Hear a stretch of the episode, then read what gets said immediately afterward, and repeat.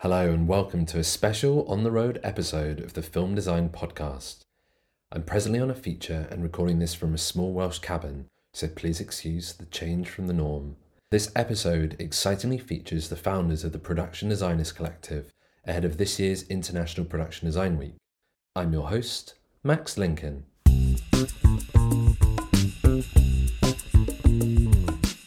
Inbal Weinberg is a production designer whose projects include Three Billboards Outside Ebbing, Missouri, Suspiria, and The Lost Daughter.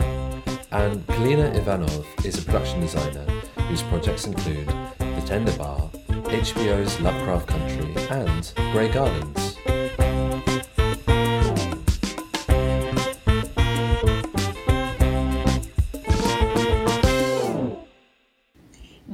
Is Inbal Weinberg. I am a production designer and the co founder of the Production Designers Collective. My name is Kalina Ivanov. I'm also co founder of the Production Designers Collective and a working production designer. Yeah, so um, it's the first time we're having two people on the podcast, but it'd be amazing if you could just do a quick intro about how you got to where you are. Um, start with Inbal, would be great. Thanks. Um, yeah, so I grew up in Israel and I studied fine arts um, as a child and a teenager and was a huge movie fan at the same time. And I was just always looking for um, a position that could um, connect both. And I was very intrigued by the credit production designer when I saw it on the screen. And I just decided that is going to be my future. Um, I made it to New York and got into the um, New York um, Film School, New York University Film School. And uh, I just presented myself as a production designer wannabe. And from then, uh, worked on a lot of student films and had many internships, and then just started working in the industry after. And I'm still based in New York, but I work all over the US and the world. Um, I am from Bulgaria originally, and um, I'm a political refugee actually, and which means that in 1979, my parents and I uh, illegally crossed the Greek border, stayed there for six months, and came to America looking for a future. And uh, I shocked my parents by telling them that I wanted to study theater design, and had the luck to be accepted on a full scholarship at NYU uh, so I'm trained as a theater designer as an undergraduate. Uh, and then later went to film school at NYU because I felt somewhere along the road I fell in love with with film and abandoned theater, and have been living in New York and working in New York for the last thirty years, uh, and um, really really care and love production design and what we do, and uh, it's been my passion driven by great passion for the art um, of film and particularly production design. So, the two of you co run the Production Designers Collective, which I'm really excited to get into. But beforehand, it'd be amazing to hear how you guys first met and how it kind of, the gestation really, where it came from. Uh, Kalina, do you want to tell the origin story? so the, the origin story, um, it's just um, a, a, very, very um, typical Inbal moment, I would say. because she took the initiative. She really seeked me out. Actually, I was uh, the, my our union US USA eight two nine in in New York that represents production designers uh, had organized uh, for me to give a lecture on the art of production design, and they uh, an Inbal um, was the person who introduced me. And I had heard about her, but I had never met her before. And I thought that was just so charming to have another designer to volunteer to come and introduce uh, the art of a production designer. Uh, and we spoke a little bit after that, and it, it, was our chemistry was so immediate. It was literally in that moment we knew we were both driven by a passion for production design and driven by the desire of bringing designers together. Because the reason I say it's it's unusual is because production designers tend to stay in their own lane and are very isolated by the nature of the job that it's only one of us on a, on a movie. So we don't work with other production designers. So meeting each other is not that easy. Um, and for her to come in and volunteer and and be interested in my art anyway, the, the beauty of that moment was that literally it was like love at first sight in a way. And I often describe us in a very romantic terms. And I just want to make it clear that we are business partners. but there is, but art is all about romance as far as I'm concerned. I'm an extremely romantic person in terms of art.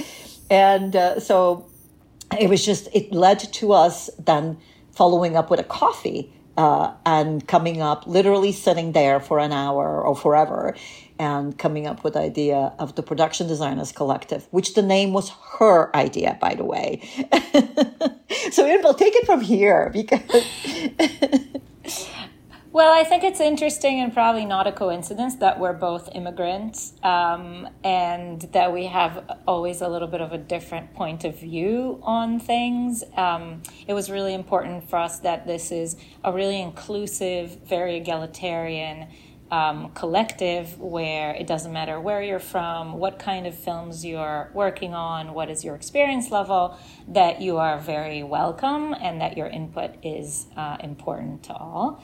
So that was something that was really lovely to connect on. And I also feel that immediately I could see in Kalina that she really does have um, the the authentic will to connect with other designers because it it's it's not to be taken for granted. You know, there's a lot of competition in in general in the world and in the film industry, and there's a lot of insecurity and there's definitely imposter syndrome going around. So for us, you know, we put a lot of effort and time in promoting our colleagues um, and making sure that others are show, showing their work or speaking about their work. So it takes a specific kind of personality that is very confident in their own um, achievements and passion for the craft to be able to share it so much with others. Um, yeah, and I think that was almost 10 years ago. So next year we'll celebrate our our and in the process max we have become such good friends and it's so interesting to see just i look back and i just look at how we where we started and how how far we've gone just ourselves as people and we share a lot of conversations between us are sometimes on the difficulties that we're having on us on a film set or something but we have such amazing um, uh, respect for each other and we've never had a quarrel. I can't believe we've never had a quarrel because I think we're just driven by generosity and we're both listeners. We like to listen to each other. And that is, I think, another very good quality about creating a, a, a, production designers collective or the forum where we listen. We just give people the opportunity to talk about their passions and their craft and their art. And it's been extremely rewarding for both of us. I mean, it's fantastic because it can be very lonely. Like um, the period of time, as I mentioned before we had this chat in the UK, has been quite quiet lately. Um, and so I've been reaching out to other designers to kind of talk about our experiences and go for coffees and just having other people who understands the struggle and the isolation that you can have, you know, the big gaps where maybe you have to find hobbies to to stay motivated. It's it can be difficult. So it's really exciting to hear that you've had such a good, long-lasting friendship and work relationship. Yeah, and it's beautiful to bring others. It's it's been beautiful to bring others into it because you know now we've really uh, created a large community of people who are enthusiastic about sharing. Um, especially with emerging designers and so on. So, you know, it was our um, aim to to just have a very informal, kind of intimate vibe to our collective so that people just feel like it's a safe space. Yeah, so before we start talking about your, your works, how would you define the Production Designers Collective? What's the, um, and for those who'd be interested in joining, like, what's the process? So, the Production Designers Collective is a nonprofit organization um, that represents production designers. Um, we have over 1,200 production designers from over 60 countries, um, almost all continents, are represented. And we are very informal. There's no membership fees. The criteria to join is basically one feature or TV show or um, a series um, or a series of uh, TV commercials.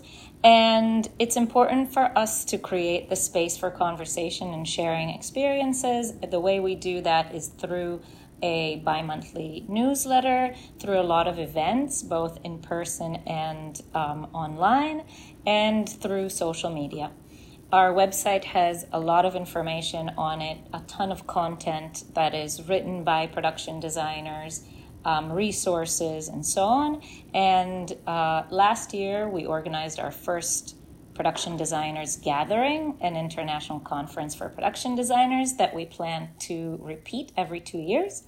Uh, this year, our big project, which we'll talk about later, is called International Production Design Week, which will be a celebration of production design. Yeah, I look forward to talking about both things and um, and mentioning the the fantastic Greece trip um, at the end of the chat. But um, yeah, to look at two very distinctive case studies. Uh, you designed Lovecraft Country from the second episode onwards, if that's correct, and um, in Inbal, you designed the remake of Suspiria, which is very very different and has its own kind of ways. I wanted both of you have a very varied and extensive career, but I just wanted to choose two more genre pieces just because we could kind of compare and contrast your styles and how you develop them a bit easier. Um, so research is kind of hugely important, and both of you kind of had a starting point. With one, there was a pilot you were working off of, and then the other, there's the um, the original film, which you know both things you kind of move from. So, Kalina, I'd love to hear more about Lovecraft Country, how you created the the look in terms of research and development. Um, well, Lovecraft Country, the unique thing about it is that it was an anthology.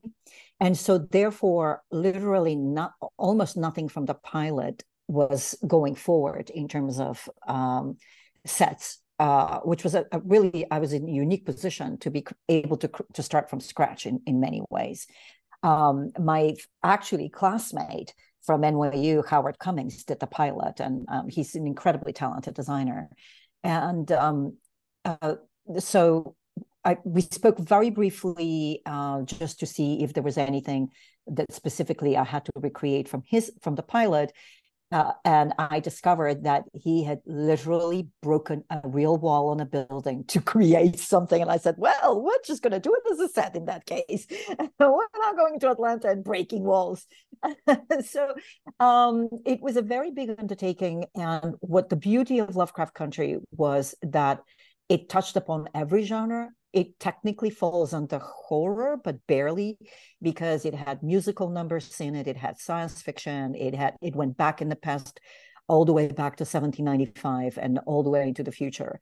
And so, for a designer, it was an incredible um, opportunity to really play with so many looks and so many genres. And I think that had I not gone to theater, uh, department and had th- theater training where you interpret so many different um, texts and you do from shakespeare to ballet. I don't know if i would have been prepared to be able to do that many different kinds of looks and yet give it a coherent uh, um, coherent overall look and overall design idea. So uh, it was very very interesting for, for me um, so, how did you create that kind of cohesive look? Like, what was the cornerstone that w- ran through the entire series? The cornerstone, I think, it started with Gordon Parks, which they used as a uh, reference in the pilot. And from there, what we agreed on that we wanted to do an authenticity, but Gordon Parks's photographs, because he was a fashion photographer, yes, they document the lives of Black people in the 50s. However, they're quite elevated and quite staged in, a, in an interesting way. And I thought, well, this is what I am taking from, from Gordon Parks's work. I want to show these people, but I want to make them bigger characters that they even realize themselves that they are. So in a sense, I wanted to give them each a mythological uh, uh, look. And so the palette was really uh, captured some of Gordon Parks, uh, but I wanted it to be like jewel tones. It was all really, really rich, very based in African American art too, in a sense. I looked at a lot of African American painters, and there's such a richness of color that they use. So for me, I, I, saw it as an opportunity to celebrate the culture and to and to elevate the look and to make mythology. And it was really, um, I hope we succeeded, but that's something Misha Green, the, the uh, showrunner, and I spoke at length about. And we talked about how Beyonce reinterprets Black culture. So we knew we also, even though we were going to use research, we wanted to make things uh, very relatable to a modern audience. So that was, it was a challenge, but it was so much fun. it was a lot of fun. Yeah, I think all of that really shows, and um, yeah, I can imagine it was really fun, especially going from space to the past. Like, yeah, really great. Um, on the topic of mythologies, to talk about Suspiria, um, it kind of it, it harks back to its own mythology of the other Argento films, but also it kind of creates a new mythology. Um, yeah, how did you create that in terms of the research? Like, what was your gestation? In I'd love to hear more about well, that. Well, it's interesting because actually Luca Guadagnino, our director, as much as he appreciates Dario Argento and is a huge fan, he really wanted to stay away from the original and really go in a completely different direction. Um, so he, we spoke about really not taking anything from the original, really starting from scratch. And, you know, the original has very kind of wild sets and especially wild color palette. And our color palette was much more muted and very um, related to the 1970s, specifically in Berlin. Um, so I think that in a way we really um, divided the two films. Um, what was interesting for me is that when I read the script, the script actually contained three elements that are really close to my heart that kind of never come together. One of which is Berlin, the city. The other is the 70s and then modern dance. And all of it I'm like very knowledgeable on, and it's part of my actual life and upbringing. So I sort of knew immediately where to go for reference in a, a personal way. Um, and I put together a very, very large lookbook for the interview, um, which was a joy because these were all things that I already related to and knew where to find. And I think that that lookbook probably got me the job. And I think it was very much where Luca was visually. Um, so after that, I felt like our conversations regarding research and reference were almost like a shorthand. Like we were always connecting on everything. And Luca's kind of a renaissance man and he has a lot of interesting ideas and interesting references. And so much of it we were on the same page on and we're kind of feeding off each other. But what was always really interesting for me in retrospect is that the one difficulty I felt like we had was figuring out the kind of supernatural slash underworld elements where you can no longer go to street photography or any kind of documentation that actually exists and you have to figure out where to go in your imagination. Um, so that i think we spent the most amount of time on and really had a difficult um, t- we we we connected to the real so so effortlessly that we sort of pr- progressed fast on one side and then with the underworld we kept kind of pushing that conversation out because it was much harder. And in the end i think we found our references in surrealism and a lot of performance art from the 70s so that's kind of where we ended up and I really appreciated the dive into surrealist art, a lot of which I wasn't that familiar with. Yeah, I mean, I love the giant dresses that are kind of in the background of the of the underground set. They're fantastic and very surreal. You kind of can't really tell what they are for some of it and then you see them again and it's it's it's quite thank you i appreciate that reference cool. another thing that by by the way is absolutely not noticeable which is one of my biggest lessons about lighting is that we built two in that set we built two gigantic walls i mean over 30 foot high of hair made of hair. Wow. And you really can't tell at all. You can tell there's interesting texture on the walls, and you're wondering if that's like natural fiber. But yeah, it's actually women's hair. So So what color? What color hair was many it? colored. Was it a brown we, or? we actually oh, wow. painted uh, the hair and braided it and did different hairdos. I think we worked on it for like two weeks on scaffolding. and hopefully at one point there will be like a behind the scenes of that because it's not noticeable.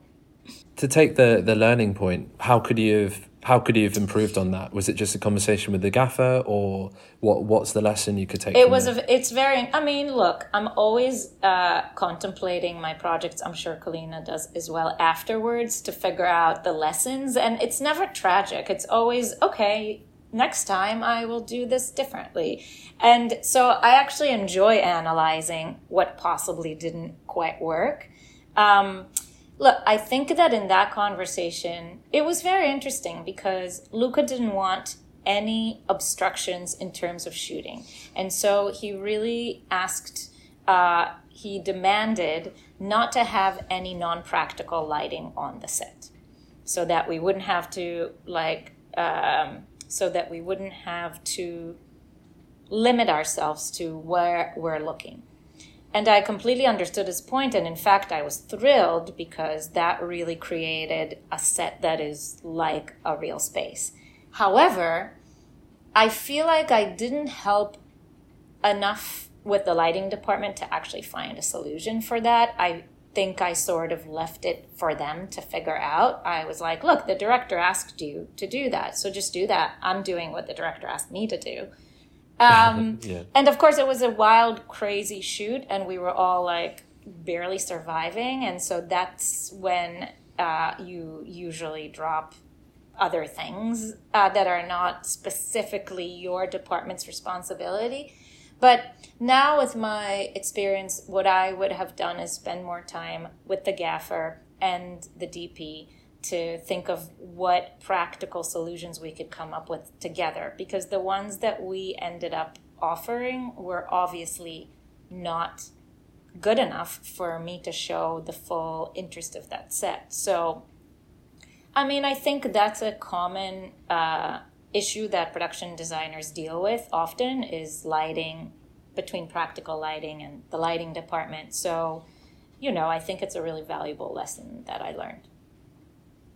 Yeah, I've definitely worked on some incredible sets that have very flat and boring lighting, and it just completely kills kills the whole thing. Um, just to move on to lookbooks that you mentioned, uh, Kalina, I'd love to hear about you and lookbooks. Like when you start on a project, um, how detailed do you do a lookbook before talking to the director for the first time, and then after talking to the director, how do you build upon Yeah. the design in the lookbook? I um I find it that in the last I would say five to seven years, I've always had to make a lookbook if I want a particular project. And for Lovecraft, I knew I had to make one. And it's really um, it's so important to get your thoughts on on it and and discuss it with uh, in in the middle of the interview. But what's interesting about the lookbooks is you also have to have a certain amount of flexibility in it so that you can't just present one idea because God knows what if they don't like that? You know, what if they have something? It's a discovery uh, process. So lookbooks can be really for interview process. They're a double-edged sword, you know, and so sometimes you fail, sometimes you succeed. However, I, I find them very important and literally in the last five years, I would make them for, I've gotten every job when I've made a lookbook, right? And it's because it's my initial instinct. It's very strong. I print it out and I keep it on my wall. Right behind me is the original lookbook so that I can always go back when I lose my way into a project because the budget got cut. This happens. So much happens. I can turn around and it's right there and I can go back to my initial instinct about a scene or an image and always go, oh, that's what, right. I forgot about that. So I find them incredibly important. I do a lot of presentations. I find it now also also COVID changed the business in a sense that we all got to work via email suddenly or via Zoom. So the lookbooks have become a really important tool for the production designer. And um, Inbal has such a great sense of graphics to the point I thought she was a graphic designer. you know, because what she what she forgot to tell you is that when we created the Production Designers Collective, she already had the logo done. you know, uh, and and um, she has truly inspired me to look into type and and get really much more into the graphics of things and layout of things. And and I love them and I find them like for example I'll give you an example. I've I've done two movies with George Clooney. Those are my last two movies. Um, Tender Bar and an upcoming one The Boys in the Boat. And George is an incredibly busy person because he's a humanitarian and with his wife they do a lot for human rights and they're very very busy. So the best so being in the room with him is not easy you know, because he's traveling and he's doing all this very important work. So fu- the lookbooks are the way to get in the presentations become a really important dialogue with a director like that, you know. And so I find them incredibly useful um, and um, really an important tool. Um, I agree with Kalina in that first of all, it is a bit of a double edged sword if you bring your ideas very um, meticulously packaged into a meeting. But what I've found is if that is not where the director is at, then probably I shouldn't be making that movie. And so it's a good litmus test to where you are because where you are visually, if you're on the same wavelength visually, is crucial to the success of your relationship. And so, seeing as it's very hard to know from an interview what the personalities are, the one thing you can figure out is if you are seeing the same things. Um, so, I do think it's really helpful. I agree that sometimes if you're not quite sure, perhaps the script is written in a more conceptual way, then maybe it's like I, in the past, have brought in like a big uh, suitcase of books to discuss different things, maybe to just show that it's not like I have a very specific idea that I'd love to have a conversation, but these are things I've been thinking about. Um, and that opens up the conversation. But another thing that I completely agree with Kalina is this kind of roadmap that those images give you. And I've, after every project, I do this exercise of looking at, let's say, I'm at the premiere of the movie, right? Then I can go home and look at my original lookbook. And it is amazing to see, even though you've traveled such an intense road months later, so many things happen that were unexpected that almost always my initial images relate very heavily with the final sets. Um, and I also think that when you're doing the lookbooks, it is important to go a bit beyond the um, superficial research uh, layer and really try to um, encourage yourself and really push yourself outside of your research comfort zone. Um, because perhaps you won't have those experiences, that opportunity later. Because once you start setting yourself on a path, it becomes perhaps less free. And so, in doing that initial, like, what should I talk about? What is this film about? And it's just you and the mood board, it's maybe like a beautiful creative exper- uh, experiment. For, for those people who are less used to doing lookbooks, how many pages and how detailed would you would you do one before a project? Like for the interview stage with a director? Ooh, that's that's okay. It, first of all, it depends on the size of the project, right? I try to keep it to about twenty pages, uh, and I'll tell you why. I don't want to give them everything, right? I want to give them a taste of what I'm thinking. It's uh, and so I find it that I keep it to about 20 pages. If I'm going beyond that, it's maybe because the project size is so big. But I think that that's enough for a discussion in an interview. Also, I have to tell you, our interviews used to be an hour. They're now cutting them down to half an hour, you know, so, so it's kind of what motivates me to do about 20 pages. And it's not, it's not a science, but that is where I find it's my sweet spot. And then it allows me, I can always go like, like Inbal, I can always bring books or anything like that. But I have just interviewed on Zoom so much in the last, or Skype or whatever, in literally in the last seven years even before COVID, that it's almost, I can't remember the last time I met somebody in person. I literally cannot. I used to. It, at the beginning of my career, I used to carry suitcases of books and torn pages from magazines. Happy not to have that load. In terms of actually um, finding the reference images for, for lookbooks and generally, you know, there's there's Pinterest and there's great paid things like ShotDeck and then obviously Google. Um, what other recommendations would you have for listeners in terms of finding images? Um, I'd love to answer that, but I have a quick note um, on your Absolutely. last question that I think that, and Kalina would probably agree with me, there is a bit of a complex answer to that because you are putting a lot of work into a lookbook.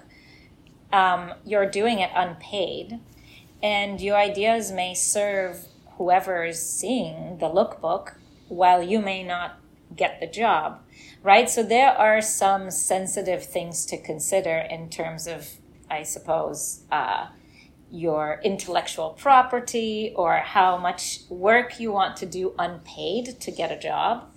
Um, so I think, you know, that's a conversation that's happening in our community um, about like, do you work? I often work for maybe like three days on a lookbook, right? Or maybe a week. So I think that in the past, and that's what I've heard from production designers from, you know, that have, that are older than us.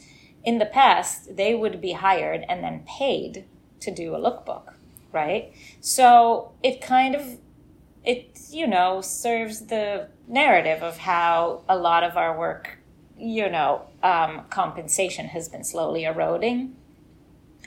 Uh, so i think that's why it's complicated to answer the question about how long it needs to be is it necessary to have and so on it's to that what I'd, I'd like to, to clarify also is that directors have to make lookbooks and they're very expensive. They have to like they go to the point of paying storyboard artists and graphic artists and concept artists to create entire worlds and they may not get the job. So it's become a standard for everybody. It's not even like you know uh, again as i said if if i'm I only do this for projects that I truly, truly want to be part of. But I also don't really interview in projects I don't want to be part of, to be honest. I, I don't see any value in that, unless you're just looking for a job. But I think, I think that Inbal and I share a very common uh, uh, uh, feature that we are both very specific about what we want to interview for or what we want to do. Um, uh, and that is neither good or bad. It's just the two of us, the way we approach things, you know. Um, and our advice and our thoughts are really how we approach it. And I just want to really make sure that there's no, we're not here to tell you how to do your lookbook or, that, or whether it should be 20 pages. I just find it like her that for three days, that's the maximum I can produce, that it's of good quality, you know. It's, so basically. I agree. And actually, you know, a lot of times in the past, I've made lookbooks that were more like artifacts. They're actually not PDF. They are actual either books, as Kalina said, you print them out. But I've often actually made almost props, as in, uh, for example, for um, the perks of being a wallflower, I actually created the diary of the main character. that was like, you know, and the imagery went into the diary, but I had somebody write it in handwriting and uh, it was in a trapper keeper, actually. Um, and that definitely got me the job. In fact, the director, like, that's all he talked about throughout our entire meeting. Um, and sometimes I, I kind of feel like, oh, this is a book I've created myself. It's like a DIY thing. And I'm I'm giving it to the director. That's it. It's not going to exist anywhere else. Um, that's often work. I mean, directors usually have that book like behind them on the shelf in the office and all times. So, but that's a bit of an unusual way to do it. And as I think it comes from, as Kalina said, that I only interview for things that I really, really care super deeply about. And, um, and I want to break a little bit through the traditional way of displaying images. Uh, but to your question on uh, where to research, look, I think it's a really big question. Um, and actually, we discuss it often through the collective is how lazy, quote unquote, we've all become in looking for imagery. Um, obviously, Google image search is an incredible tool. I'm so grateful it exists. However, it tends to point you to manipulated uh, paths. And it also tends to be a kind of an echo chamber, similarly Pinterest and, and so on. And it's, I think, not a coincidence that I've seen in, for example, directors' lookbook, the same images repeat themselves. And I'm sure that happens with designers' lookbooks as well. It's just that I don't see other designers' lookbooks. And so I've been trying to break through that and of course, we always recommend people go to libraries. I know nobody does that anymore, and it is a hassle indeed. However, that's what I've been doing this summer in preparation to my, for my next film, um, which is happening in two months, and I have the time. I literally have just been going to the public library and just going book by book in the interior design section, and I have come come across an amazing trove of books I had no idea about like I'm just taking them out, looking for five seconds, like this makes sense, this doesn't make sense. I have discovered so many interior designers I didn't know about, some companies I didn't know about, amazing photos from other amazing pieces of furniture I didn't know about. So I think that's definitely my favorite way of doing it. However, when you're under stress, uh, deadlines, and so on, it's probably not where you're going to find yourself. Yeah, I mean, I, I think it's it's it's great to have a whole combination of things, and I've definitely seen, particularly in um, uh, treatments from directors for commercials, I've definitely seen the same images multiple times. And the same with Pinterest, you can very easily get stuck down a rabbit hole for hours, and it's very hard to escape. Um, just kind of moving on to working with um, concept artists, I thought that'd be an interesting conversation to have because uh, I don't want to necessarily get into the whole AI of it, but um, how do you how do you find working with concept artists? How do you express your your ideas and your your designs, especially for the kind of projects you've been working on? Uh, I'll start. Kalina um, is the Kalina is the expert on. I, I want to hear what go. Kalina has to say. well, um, I, well, obviously because I'm a theater trained designer and we were it was our school was like like a boot camp. It, we were we had to produce work on a schedule and everything and a lot of drawings and and diff- every scene had to be drawn almost like a storyboard in a sense you know every single uh, change of a, of a set. And so it's in my nature to draw. It's just how i express myself and how i design and think. And so I always generate the first pass in black and white sketches, which I then give with the research and a complicated another presentation to the concept artist. And there's a lot of back and forth, and I have my favorites. But on Lovecraft Country, we had to do that because we were creating so many different worlds. And um, so I have a very you know, it's very interesting because I myself am using AI in concept art, and uh, I am, um, you know, have mastered Midjourney or something like that. It's not enough. It's still, it's still, you have to do a lot more creative work than just sending it to AI, and you're not going to get exactly what you want. But that's for a different panel. Uh, but the work, the, co- the interesting thing about the concept art is that I'm perfectly happy with a black and white sketch because I know it and I see it and I have a color palette.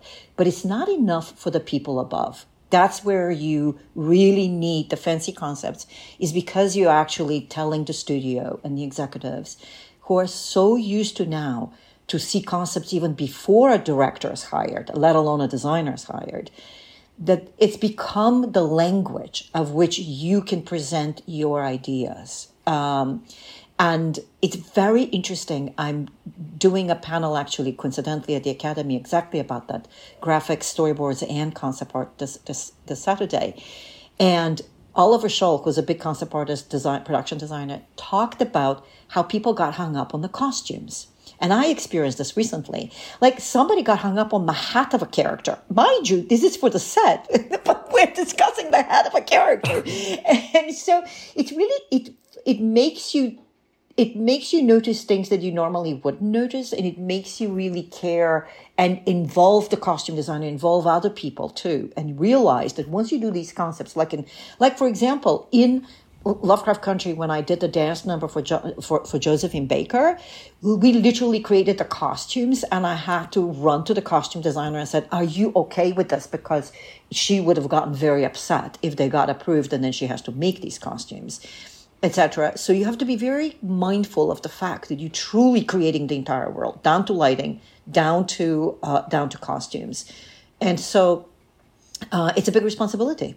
You know, if it's if it's done right in a sense. But I absolutely love the process of it. It's a lot of back and forth, though. It's, it's a lot of hard work.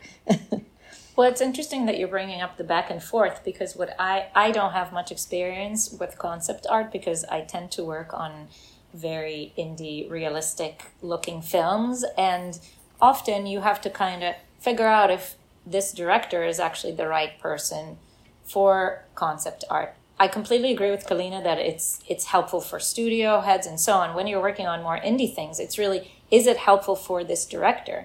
Because I've worked with with a couple of directors where they don't they just don't see it from concept art. But if you build a white model, like a real model, then they see everything. So it's first of all a question of what is the best way to communicate visually with the director then, what is really hard, I've found, and I'm trying to figure out better ways of doing it, is communicating with your concept artist about the actual piece of artwork. It is almost as difficult as communicating with your scenic painter about aging.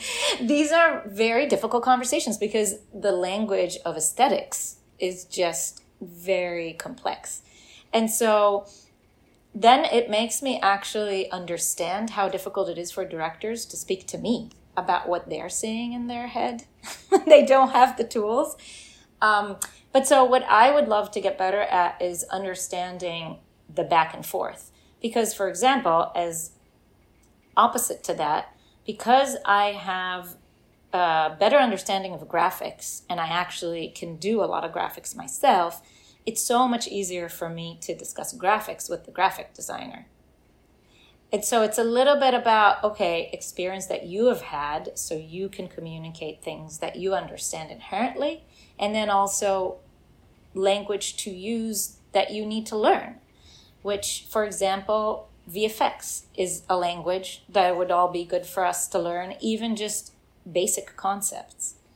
So I think that some of it is of course innate but then some of it is a skill set that you kind of have to pick up. Yeah definitely. I think um, vfx is a huge topic for designers and something i'd like to look into for, for another panel. But um, yeah i mean it's fascinating especially with more and more things being computer generated um, how you retain your vision as a designer i think that's extremely interesting can, can i can i just add something about using midjourney i just want to be very clear yeah, yeah, yeah. because what I want to be very clear about is that I like Midjourney as a tool, but not as a replacement for people. So I go out of my way to use it in an ethical way. So what I do is I use it simply to clarify my own ideas about color palette or this or that or scale. And then I go from there to a concept artist. And I'm very upfront about it, saying, hey, I did this with Midjourney, but here's what I want you to do. And here's how we can develop this further. You know, so I I'm not I just want to be very clear that I'm very conscientious about not cutting somebody out of a job.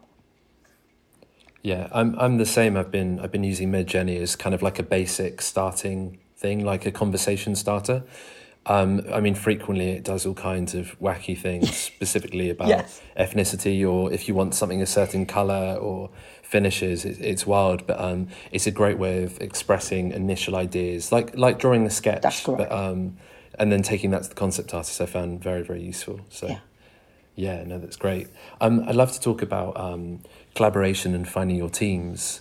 Um, you know, you talked a little bit about Inbal about um, working with directors and taste. Um, everyone obviously has a taste, and you know, you as a designer, you're working to the taste of a director, but you're also looking for teams that can understand your taste from the set decorator onwards.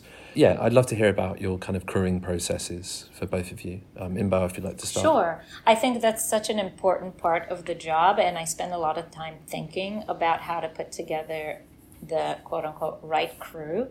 Um, I think that over the years, I've learned that what works best for me is finding people that I think I would like to hang out with and go have dinner with, and not necessarily the people that perhaps have the appropriate skills for the job.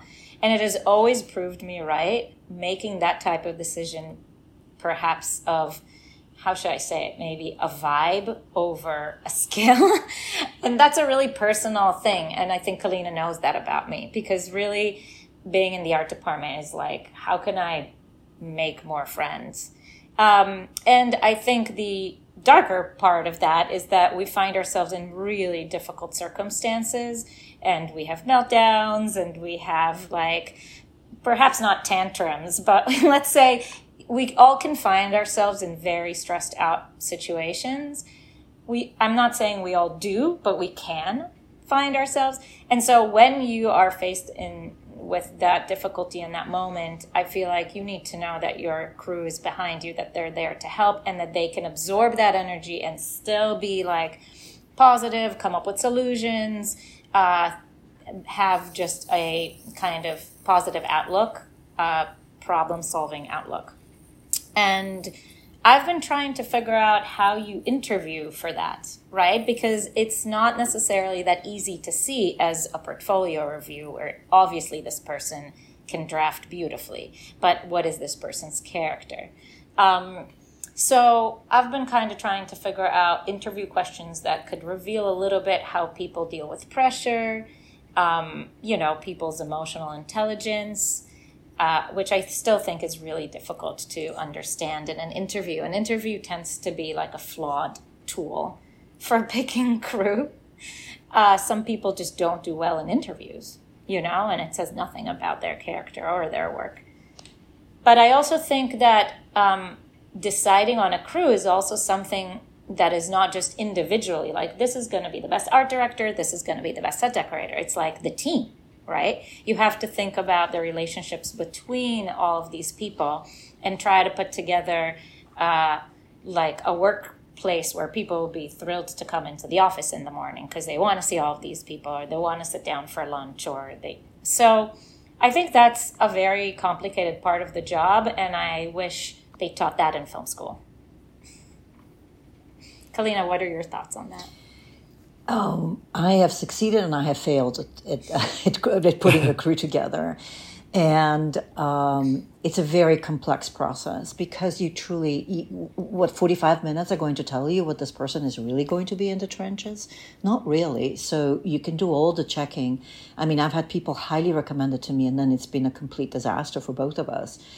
Um, and uh, what I really try, I actually, what I try to do in an interview, explain to people what my philosophy about an art department is and see if they agree to that philosophy and insist on that philosophy, which is basically that I, I want a very positive environment I myself, as an artist, don't work well in a negative environment and do not ever want to create that kind of environment for other people. So it's very important for my door to be open and to listen to them and to have them come in and tell me if something is wrong before they go anywhere else. It's much better to come to me so that we can try to resolve it. I have worked in so out of town for, for five years straight um, with new crews all the time, and I find it that I approach it like this art director and set decorator and scenic charge are the most important three positions for me. Once I hire an art director, they hire their own team. And unless I have some specific people, like I have a favorite set designer in Atlanta or I have a separate set, uh, uh, graphics is also very important. But I like to trust the person I've hired to build bring their own team. And then the same for the for the decorator. And then i really want them and i make a very big deal out of the fact that i want the art director and the, and the decorator to think as my, as my right hand and my left hand and not to quarrel. Because i find sometimes there's a lot of animosity between these two positions. There's friction there. I don't know why but there, there is. And i try to get them to understand that I respect them equally and an equal part of, of the process for me. And so I also do wine and cheese. It used to be on Fridays, but now it's on Thursday, due to the fact that everybody works remotely on Friday nowadays. you know, and I try to do a lot of team building while we're like, I mean, for such a corporate term, but I don't know what else to tell you. I just want us. I take my lunches with my crew. I really want us to have some time to to be together. I also encourage the PAs and everybody in my department to come and ask me about production design, or if they want to know anything about the profession, this is your golden opportunity. Knock on my door, come, I'll take you to, I drag them to my sets, you know, to see them and explain what the process is, why it's this way, why this color, what, where this came from. And I just find myself by doing that and bringing and extending myself to people that I get a lot of positive given back to me you know and it's just uh, on my on my project that just got interrupted by the strike I, i'm having such a wonderful time with these completely new crew for me except for the scenic charges an old friend of mine. Um, but they're all new and we're having a great time. And it's just a, uh, you know it just it's very important because also Inbal like you you work a lot in Europe and you find a new crew everywhere you have to go and you have to deal in a different system and I find it the same. I've worked in Canada I've worked in London. Just the process of working is completely different. And you find yourself you're a guest to that country. And so you can't come in as some general my way or the highway. You know this is how i do it. At least not me. Maybe other people are very successful at that. No so I, I, that- I, I tried it and it, no no, no, one is successful at that. I can tell you from experience, the general way of doing it is not it. Uh, I, I, I, am just, I think, well, but look, I mean, you and I are community organizers, right? We're just natural community organizers. So, in a sense, your department is your community and you're organizing it and you and you're creating it. It's not any different than the production designers collective. It's just more intimate. And yes, you do not and I also tell, tell them that I will not tolerate gossip and drama in my department. I make that very clear. I can be extremely nice, but when it comes to malicious gossip or this, that, I just cut it in the, like, just nip it in the bud right away. Don't let it fester. It's the worst that can happen. Um, and I've learned this from some very successful producers, to be honest, of how they handle um, interdepartmental um, dramas and stuff like that. So you pick up skills, you watch other people how work. Look at successful producers, by the way, because in a way, production designers are producers. That's something that is very important to recognize. And so I find myself that I'm learning a lot from successful producers.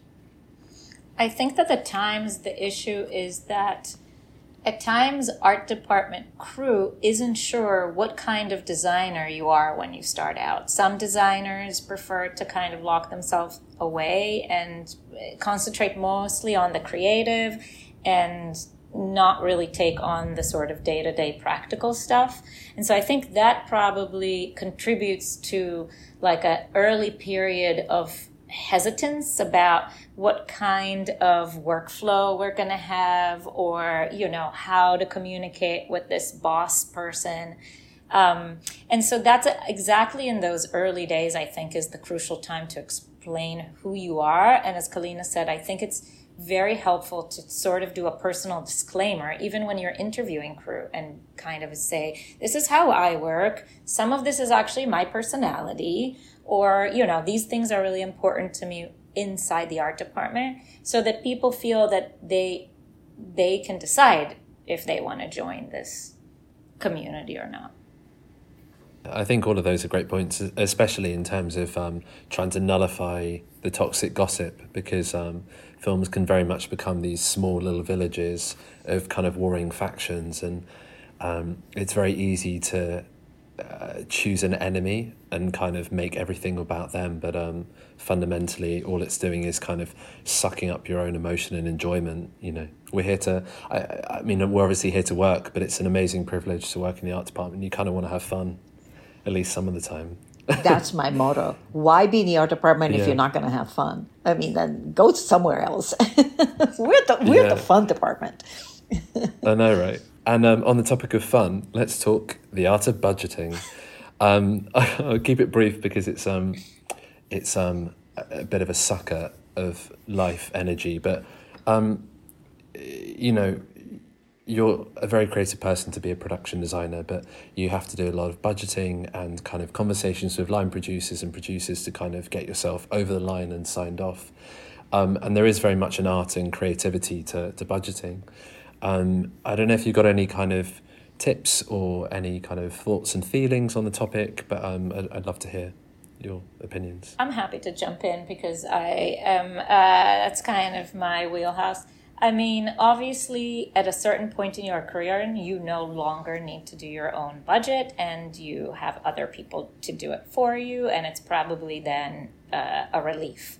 However, if you're still in the point of your career when you're being asked for budget, and often very early on when no one else is part of the team, um, of course, uh, my number one advice is even if people are not officially hired right now, but let's say you're speaking to some of your crew as an art director and a set decorator, could you get the production to approve even like a half a day or something similar so that people could help you budget? Because at the end of the day, those positions are the, the people that actually know how much things cost. And so trying to involve people early on in very general rough numbers. Um, if you're only starting, I think is a very good practice. Obviously, later on, you have to budget specific sets and it's a lot more meticulous and you need the construction drawings and so on. But if you're being asked for a kind of very big um, budgeting, and also that re- refers to crew crew breakdown. It's not just the budget of the sets, it's actually how much crew you need, how many days, and so on. I really think that it's very worthwhile to not take it all on yourself and to consult with whoever you think will be part of your team later on. If there are things that you don't think you could actually budget at the moment, I think that that requires a conversation with the producers to just be very pleasantly explaining that there is no way for you to know in this moment and you're happy to have that maybe brainstorming together with the producer you know but but to be given this responsibility and then possibly setting yourself out to failing later is not a good idea.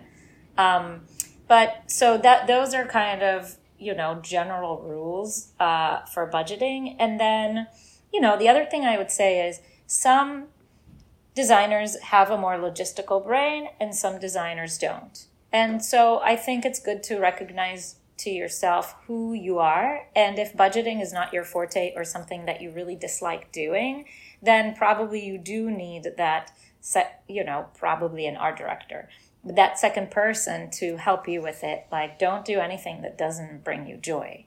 I mean, I that's I'm like very logistical and that kind of stuff brings me joy.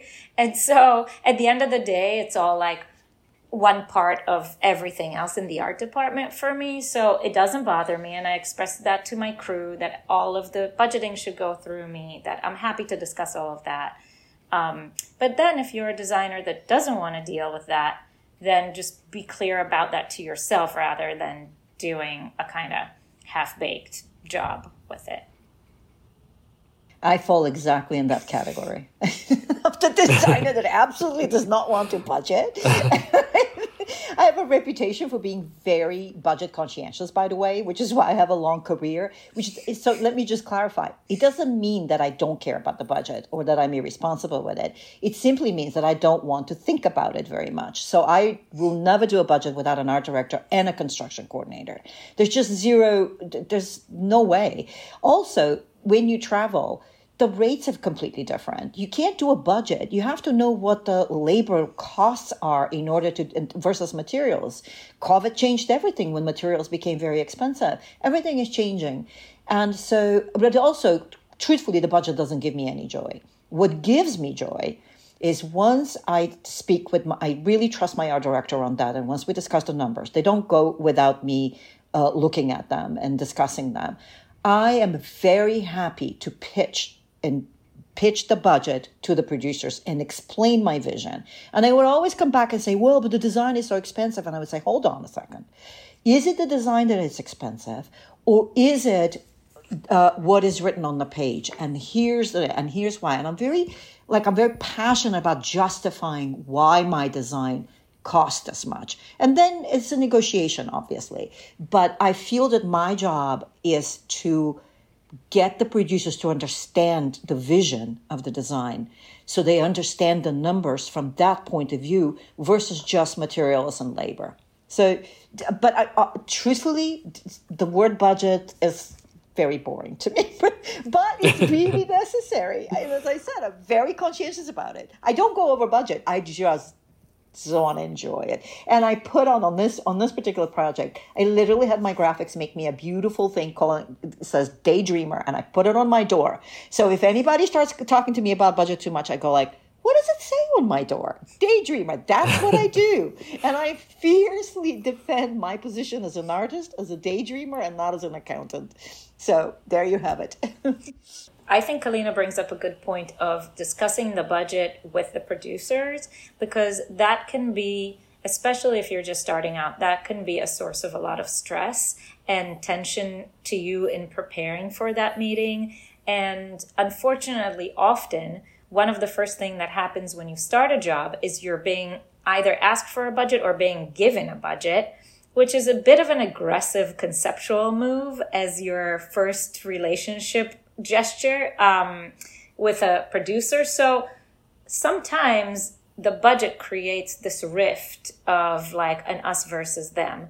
And what I've learned from working on my larger projects is um, the civil tone of the conversation over budget. Because if you're working for a studio or, you know, a TV station, obviously they have deep pockets and so, yes, they're going to try to conserve every cent, but there is a somewhat of a different tone to the conversation in that, okay, this is a game. We're going to have something to say. You'll have something to say. And in the end, we'll figure it out. And somehow on the indie films, uh, or, you know, just films that really have super tight budgets, the conversation is so fraught and tends to end up in a personal place where you feel the responsibility. Um, and so I would love to actually import that tone, export, I suppose, that civil tone to all conversations about budget, regardless of where you're at, what the actual budget is, and the, the complications between the two sides. Yeah, it shouldn't feel like a personal attack if you're over budget by 10% or whatever it is. It's you you know as kalina said you're trying to create the script. You're not you're not doing more than that. And the other thing I, what i'd like to add to that is i'm always very willing to cut a set. I really mm. they're not they're not i mean if you don't, and I always tell producers, if you really don't have the money for this, let, let's cut this scene. Let's go to the writers and let's do this instead. And I would not just say, cut it, and I'm not being controversial. I would have a creative solution for it. I would have a, a, a constructive solution saying, why do we have three bars in this? Can the characters meet in one bar? Why are we going to three places? That's just an example. But I come in prepared with a lot of cuts. If, and, and, and you have to be strategic not all sets are equally important. So put your money into the ones that are really telling something that are critical to the story. And then try to cut the ones that are not, that are not moving the visual narrative forward and the story forward. And you wouldn't, you know, people writers overwrite sometimes locations and stuff you know they really do because they think that it's oh it's going to be a bigger scope if i have 45 locations well you know the story being told in 35 locations is probably better than in 45 particularly on the indie when you don't have money but even on the big ones just save you money and put it in where it's really going you're going to shine and it's really important to the story so i'm pretty strategic in these conversations as much as i say i'm a daydreamer i do have a logistical brain I just rather turn it off and just dream. I mean, it's just really what I want to do. just some strategic daydreaming. Yes, exactly. um, I'd love to quickly touch on um, working abroad. Like both of you have done extensive working abroad. Um, I guess uh, rather than talking about the practicalities of it, um, I'd love to talk more about the personal if you're okay with that. Like, how do you stay sane being away from families and loved ones for such a long period of time? Like, um, I'm sure there are challenges. I'd lo- just love to know if you've got any tips and tricks for working away from home. I'm happy. Yeah, I'm happy to jump in. That's my mode. I mean, in a way, you're right. You definitely give yourself an extra set of challenges by working abroad. I mean, sometimes you don't even understand the language and you're not sleeping in your own bed. So there's little moments in the day that are like huge challenges, literally like filling up the tank of your car or buying groceries, and um, let alone not having your loved ones nearby and not having your creature comforts, you know, from home. Um, however, in a much more bigger picture way, I feel like that's how you stay like real, you know? Like the, the more comfortable we are in life, the less challenges we take on ourselves, the less risks and, you know, how will we stay creative? So I kind of enjoy the, or I remind myself why I take that on in difficult moments. It's like, yeah, because adventure is the, the thing of life, you know? And how will we keep changing and keep being like cutting edge and know all these new things? Like, this is the way to do it, to push yourself out of your own comfort zone that's my mantra to myself when I break down crying at the gas station for not knowing the Italian word for driver's license. Um, but but uh, to answer to that, I think that um, general rule of thumb that's really hard to follow is uh, find your own boundaries between work and your pastime and know that because you're in a different new country, it's actually extra important that you enjoy where you're at and you get to really like live out the experience of being somewhere else. So find the time where you need to leave work and you are going to go on a walk around your new neighborhood or the, that the weekends are absolutely work free and that you get to explore. Um, those that's obviously easier said than done but often we're like um, bands on tour you know? Oh yeah sure i lived in wherever rome for a few months but i didn't really get to know it. And so that's even sadder than being home and being a workaholic. Uh, so to me that's probably the uh, advice is recognize that this is an amazing opportunity and so therefore maybe cut back a little bit so that you have a better balance with your out of work exploring I, I come from a small country, so I love traveling. I've like you know, and also just coming from a communist country, we weren't even allowed to travel. So traveling has been my passion, and so I look for these opportunities. I actually love working outside of my of my zone. I've been, uh, you know, and so. Uh, like in Bordeaux, I keep my weekend very much private and for exploring any kind of museum or any kind of cultural thing.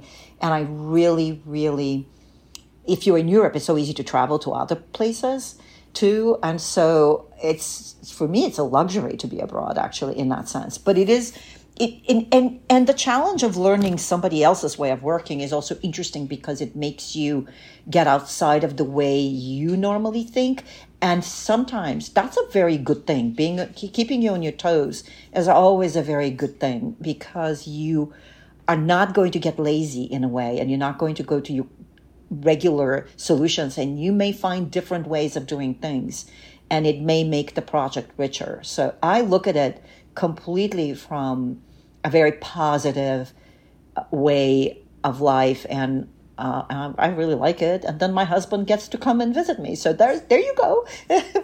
Good for everyone. I found um, you know, I had this realization over COVID in the first months where we were really locked down that we were all connecting all the time, virtually on the phone. And it kind of set for me sank in how easy it is to really keep in touch and made me realize that all of my disappearing on my family and friends for six months on a project is more my own doing than actual technology. and so um, I worked on The Lost Daughter uh, in the deep, deep pandemic. Like we were one of the first films to get started. And so I all of a sudden found myself on a small Greek island. And I actually made a point to continue this sort of level of connection with friends and family that I established in the first weeks of the pandemic. Obviously, it was still a really difficult time for in the world and i wanted to continue to share my experiences so i feel like on that project i really did stay more connected um, to the people that know me best which i think is a is a great way to do it because as much as we'd like to believe that all of the crew and the new people we meet are like our lifelong new friends sometimes you just finish the film and you'll never see these people again so maintaining the relationships that really are dear to you, uh, even though it's difficult in the moment. Like maybe you had a really difficult day on set, you're completely emotionally exhausted, and you're like, oh, I can't speak to anyone. It's literally like just press the button that says dad and just go with it. You know, like just ask someone on WhatsApp if they're there. Um, I think it's definitely worth it in the long run. Yeah, I think that's all great advice. Um, I guess for my last question about um, work stuff is I, I always like to ask um, people I speak to about what they look for in assistants. um, be curious. I look for people to ask me questions and be part of the creative process. Be open and positive. I really that's that's what I look for. Oh, and sense of humor is incredibly important to me in the art department, I think, because that's how we overcome any kind of difficulties. We should be able to laugh about it at the end of the day. You know, no matter what happened, this, that, whatever, the budget got cut, etc. Um, we should be able to have a big laugh at, at the end of the day. Yeah, I completely agree. I think uh, enthusiasm, um, enthusiasm and positivity as, are so important. Um, to see that somebody has a passion for the craft or just the media of film um, always sort of bonds us. And then a kind of uh, go with the flow, like rolling with it. Uh, sure, yeah, of course, I'll do that. You know, the like, oh yeah, absolutely, uh, I'll do that, even if it's a kind of crazy suggestion. That vibe, um, that's usually it. I don't ever even look at their resume. it's not really that much about resume in terms of like where you went to school or what your I mean, of course, if you had other jobs and I may know the designers, then probably that's good information for me. But I think it's mostly about the attitude. For years, the camera department's been going and getting smashed once a year and celebrating all things camera. Um, but I went. I had the honor of going to the very first production designers gathering, which both of you created in Greece last year. Which, to compare to Camerimage, was uh, lots of red wine in a beautiful Greek island and long conversations. There was yoga on the beach um, or seaside. Um, I found myself next to absolute titan designers doing some drawings. My sketch was terrible, but it was it was amazing being next to them. But um, yes, yeah, so I'd love to hear more about the gathering you created and and particularly this year you're doing the International Production Design Week, which is what brought us to this chat. So yeah, if you'd like to give a bit about those. Great. Yeah, I'll start with my um, sort of initial idea for the gathering. I think that you know it's been my fantasy for since forever um, to have something like a festival for designers, a real conference for designers. It's interesting that in our industry sure, there's a ton of film festivals and maybe there are some trade shows, but actually, conference like professional development conferences uh, for crew members uh, are very rare. So that was always on my mind, and I kind of thought that I'd have to retire and then do it because it's a full time job. So it was like a good second career. Um, but you know, I think that when COVID hit, it sort of got me to change my priorities um, about things I really cared about. And I just thought, why wait? Let's do it now. So that's where it started. Thankfully, Kalina has always been super supportive. And I remember actually the moment I pitched her the idea of the Greek island and her her eyes just lit up and I was like, oh yeah, we're on, we're on. Um, and you know, it was definitely a difficult, uh, job putting it together because it was unprecedented and we had to kind of you know uh, persuade people that this is a good idea that everyone will just show up in athens and then get on a sailing boat and will just sail away to an island. In retrospect i'm shocked that so many people said yes and such incredible key speakers. Um, and I mean, Kalina can uh, attest to this, but the gratitude that we received after this event was bigger than any film accomplishment I've ever had. You know, like the amount of beautiful gestures and goodwill and just, you know, people really felt like it changed their lives. And so I'm like so basically the event was so successful way beyond our expectations and it got us to understand the need for this type of deep connection in, among our community. Um, and i'll let kalina tell you a bit more and afterwards we can speak about the the week. I really uh, it's it's the Inbal was the real, she had to convince me to do this because I never wanted us to become a nonprofit. Uh, but it was, it took us both going to Camerimage and, and seeing this, what cinematographers did and took us also to realize that we did not want to make a festival. And, and something we both agree on is we never want to give awards. We never want to judge. We, we are not ever going to be in a position of being judges. And so in that conversation, oh, remember we re- we couldn't find a restaurant open.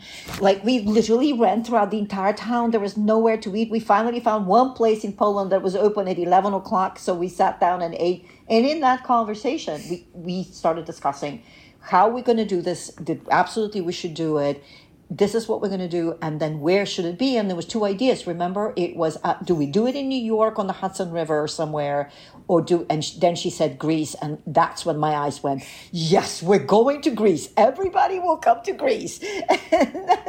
And then we work our butts off but i mean it's really the heavy lifting falls on on Inbal's shoulders. I really want to stress that because i was in the middle of my english movie with and and she shouldered so much of the work, um, and uh, my hat goes off to her. You know. Thank you. I appreciate that. And you know the the the whole idea of being somewhere small, like upstate or Greece on a Greek island was that we really wanted to keep it a very intimate affair and a safe place for people to share even difficult experiences that they've had and sort of have it a bit more of a retreat than if you do it in a big city and people have other things to do. They just leave and do it. You know, we had communal dinners, we had walks on, as you mentioned, like yoga, walks in the woods, and so on. And I think we realized how important that type of intimacy is, and that is why we're going to repeat the event. But interestingly, when we returned, after we had like the vast majority of people um, suggested that we keep the event that small and that's how we should repeat it, then we thought, okay, well, but we want to be very, very inclusive and we want to welcome so many other uh, positions into our world. How do we do that if the gathering stays small? And that's what led to our idea for International Production Design Week, which we are doing this year for the first time. And that is let's keep it let's suggest an event as open as possible with the most amount of possibilities to interact and collaborate so that it's basically a grassroots open call to anyone that loves production design to just engage, put together an event, get in touch with us, uh, coordinate. And so we've been working with production design organizations around the world to put together a program in many different countries um, that will be a lot more accessible both to designers, but then also the general public and other industry members, so that we can um, really welcome people into our creative process. I look forward to seeing how you guys develop this and, and other future projects. Um, yeah, thanks so much for coming on the, the show and all the best for this and all the future endeavors. Thank you. Thank you. Thank you so much. Thank you for having us.